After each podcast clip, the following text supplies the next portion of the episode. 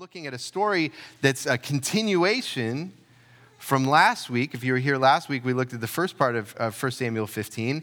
And uh, in that, uh, the beginning of the chapter, King Saul was given a special mission from the Lord against uh, the Amalekites.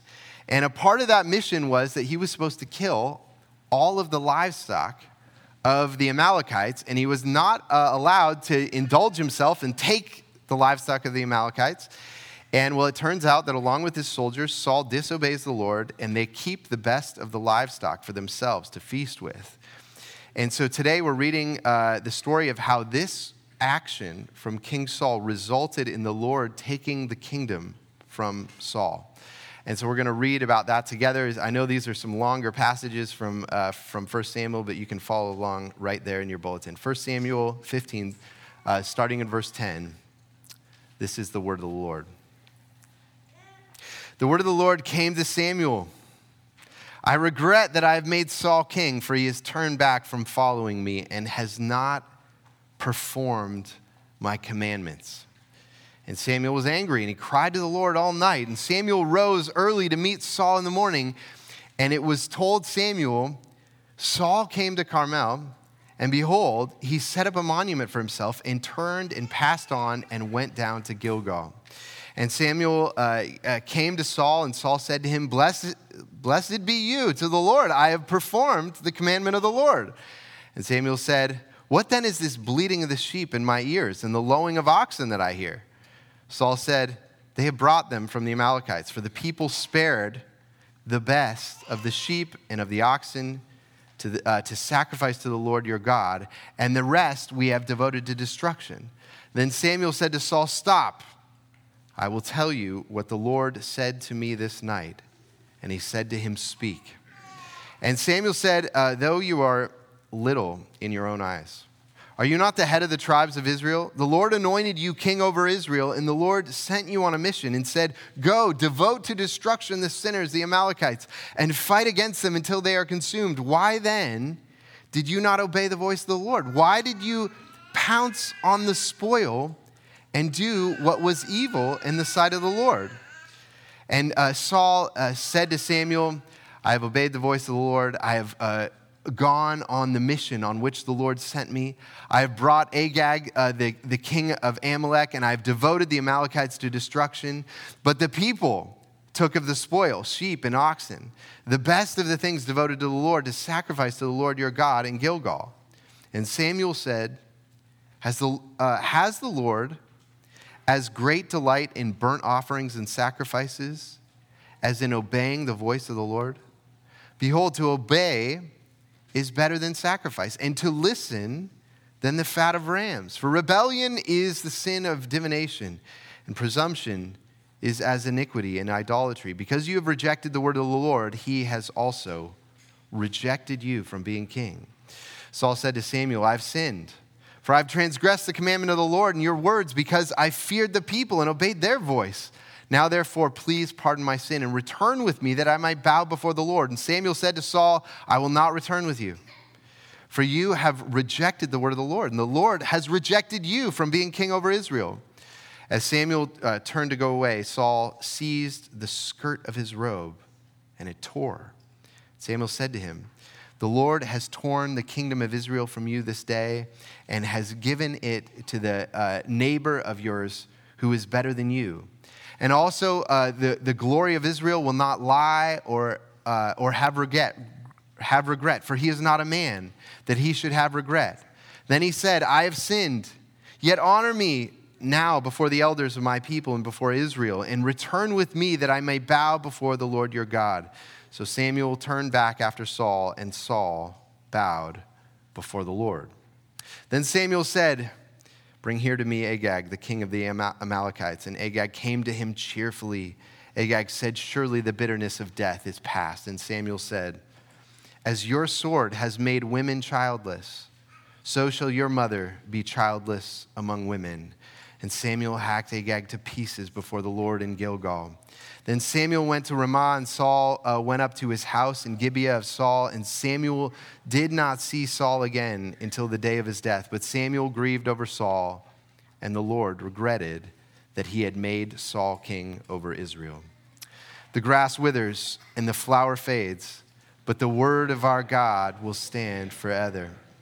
Let me just make one comment. I know there's that line at the end about Samuel killing Agag that uh, I'm not going to be talking about in this sermon. If, if you weren't here last week, uh, we had a sermon on violence in the Bible. And if you're interested in that, you can go uh, on the website or on our podcast and, and, and listen to that. But um, uh, we're going to be looking at a different topic today. So uh, would you join me in praying?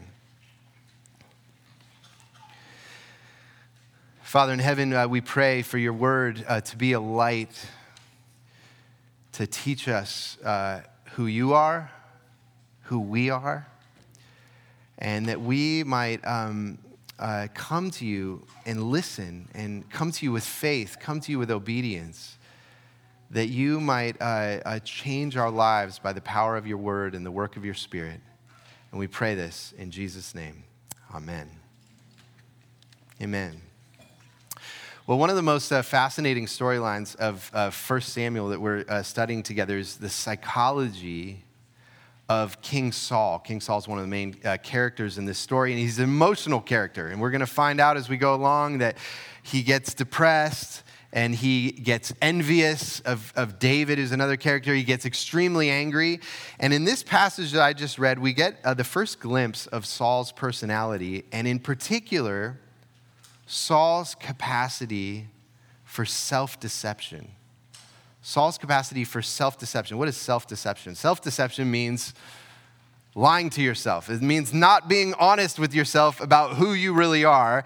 And it means not being willing or even able to see your own flaws and your own sins. And uh, self deception is a deeply common part of human life. It's in our families, it's in our workplaces, uh, it's in churches. And so uh, this morning, I'd like to point out four components about how uh, self deception works in our lives. And these are four things that I want to point out from this passage. This is what they are is that first, self deception begins by disobeying God.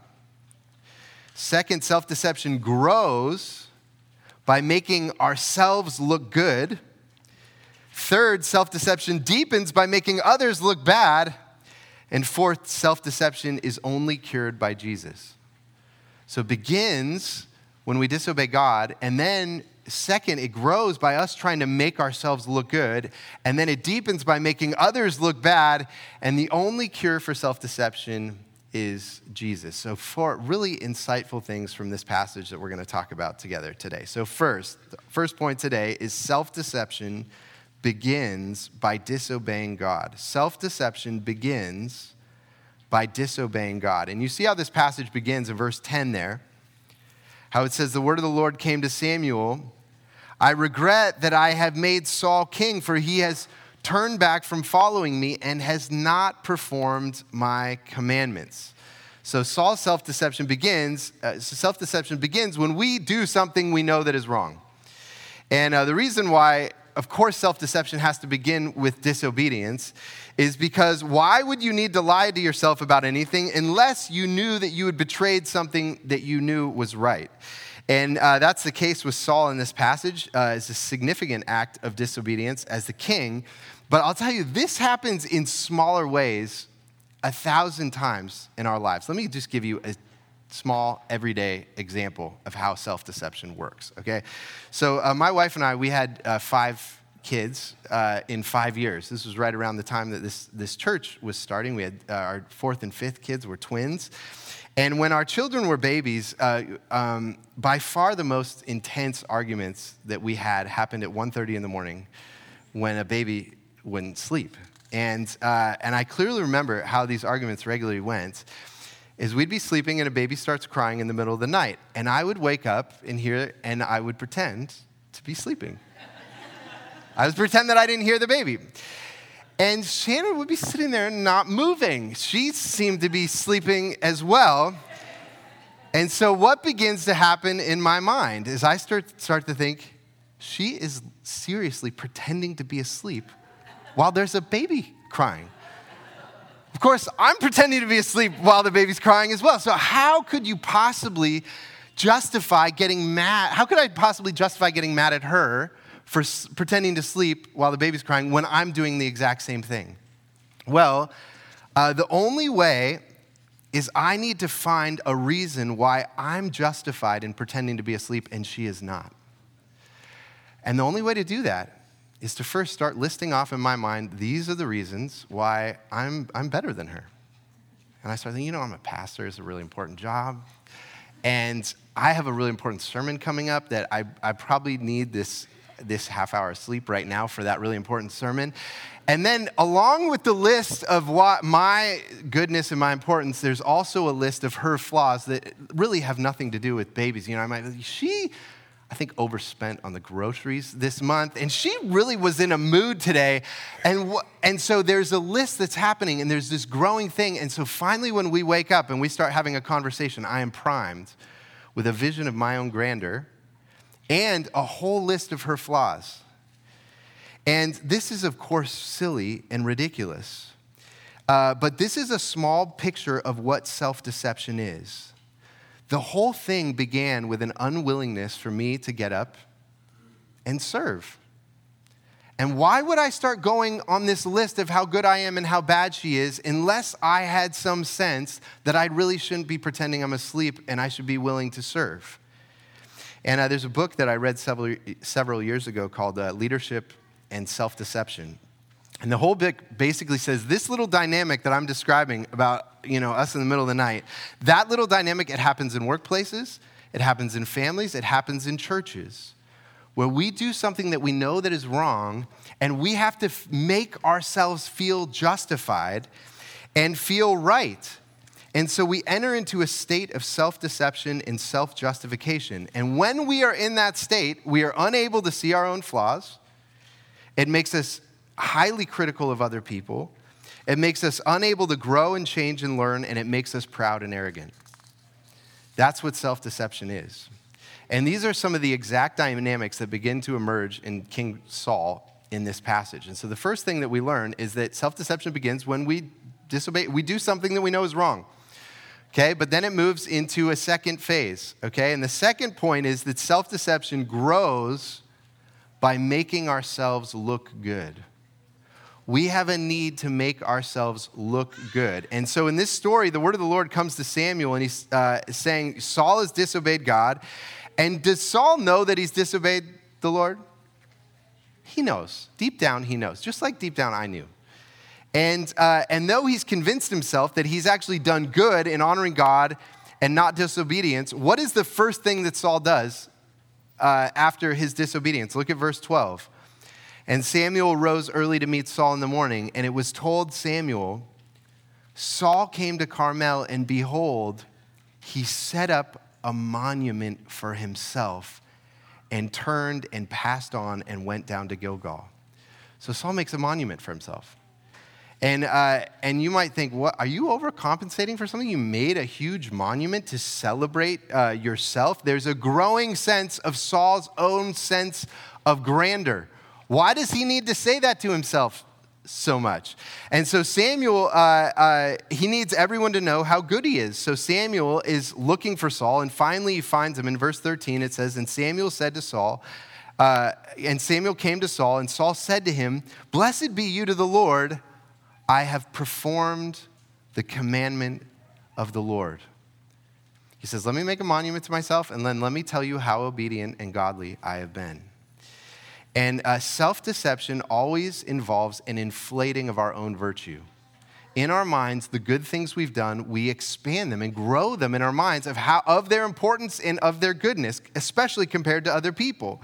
And we create a narrative in our minds about how good we are and the more we try to cover our sin by telling ourselves how good we are, the more blind we, come, we become. And I'll tell you, this is particularly a problem for religious people, religious people like us, because religious people love to use religious activities to tell themselves how virtuous they are to cover character flaws that God really cares about. You know, you imagine that you, uh, you go to church every Sunday but you never apologize to your spouse. I mean, that, that's, that happens. People could come here every Sunday and think, well, I'm devoted to the Lord. I worship God every Sunday, and even confess sins in this worship service, and then never go into our homes and actually admit to other people, I was wrong. I'm sorry. I shouldn't have done that. Or, uh, or maybe uh, someone who reads their Bible every day. They know a ton of theology. They could tell you eh, at where, what chapter of the Bible every verse is in. And yet they're the least dependable person to work with. And you know, the actual neighbors that you're with every day are in your workplace, and you actually serve them by doing your work well. And so you know your Bible very well, and you think of how pious you are and how righteous you are because of all the religious activities that we do. And yet, there are deep character flaws that we're just covering up with our uh, supposed piety. And how does Saul answer, uh, um, answer that? Oh, oh, sorry. And this is exactly what happens in this passage is Samuel questions Saul, and Saul says, I've done, I've done everything the Lord asked. And in verse 14, Samuel said, What then is the bleating of the sheep in my, in my ears? And the lowing of the oxen that I hear. So he says, Oh, you killed all the animals? Why do I hear some sheep making noise? And how does uh, Saul answer that? Look at these incredible words. He says in verse 15. And Saul said, They have brought them from the Amalekites, for the people spared the best of the sheep and the oxen to sacrifice to the Lord your God, and the rest we devoted to destruction. He says, The reason I disobeyed is because I wanted to honor God. I wanted to worship. Now, what we have to understand is when, you know, back in that day, if you brought an animal for a peace offering to the Lord, guess who gets to eat the animal? You do. You basically have a feast. That's how the Lord is. He says, Bring your animals and we're going to have a feast together. So they're like, Oh, we're going to take the best animals from these people that we were supposed to, God was bringing a judgment on, and we're going to make ourselves rich and we're going to have a feast and we're going to justify it because it was an act of worship. We're going to use our religion to cover our disobedience. And Samuel responds with these important words, verse uh, 22. He says, Has the Lord as great delight in burnt offerings and sacrifices as in obeying the voice of the Lord? Behold, to obey is better than sacrifice, and to listen than the fat of rams. The Lord cares far more deeply about the true transformation of our character than the external appearance of goodness and religion. This is what the Lord really cares about. Self deception grows by trying to make ourselves look good. And we do that by creating a narrative of our own grandeur, but, uh, uh, uh, but even using religion to cover and to justify our character flaws. So we try to make ourselves look good. But there's another side to that coin. It's not enough to just make ourselves look good, but this is the third thing that we learn about self deception. We don't just inflate our own virtues but also, in order to justify ourselves, this third thing about self deception is self deception deepens by making others look bad. So we not only inflate our own virtues, but we also inflate other people's flaws and make them bigger than probably they really are. And it's like when I'm lying in bed thinking of that list, my poor wife, who's been taking care of five kids all day, and I got a list of her flaws that are growing in my mind. Uh, and this is only to justify myself because I need to make a list of her flaws. And this generally looks like blame shifting. That's, what, uh, that's exactly what Saul does in this passage. You see in verse, verse 19, Samuel says, Why then did you not obey the voice of the Lord? Why did you pounce on the spoil and do what was evil in the sight of the Lord? And Saul said to Samuel, Listen to the list. I've obeyed the voice of the Lord. I've gone on the mission on which the Lord sent me. I've brought Agag, the king of Amalek, and I've devoted the Amalekites to destruction. Here are all the, the things of obedience that I've done. And then, but what comes next? Verse 21. But the people took of the spoil, sheep and oxen, the best of the things devoted to destruction, to sacrifice to the Lord your God. What he does, he blames all his soldiers. He says, Let me tell you all the things that I've done right, but the thing that was done wrong, it wasn't me, it was my soldiers. Um, they are the disobedient ones.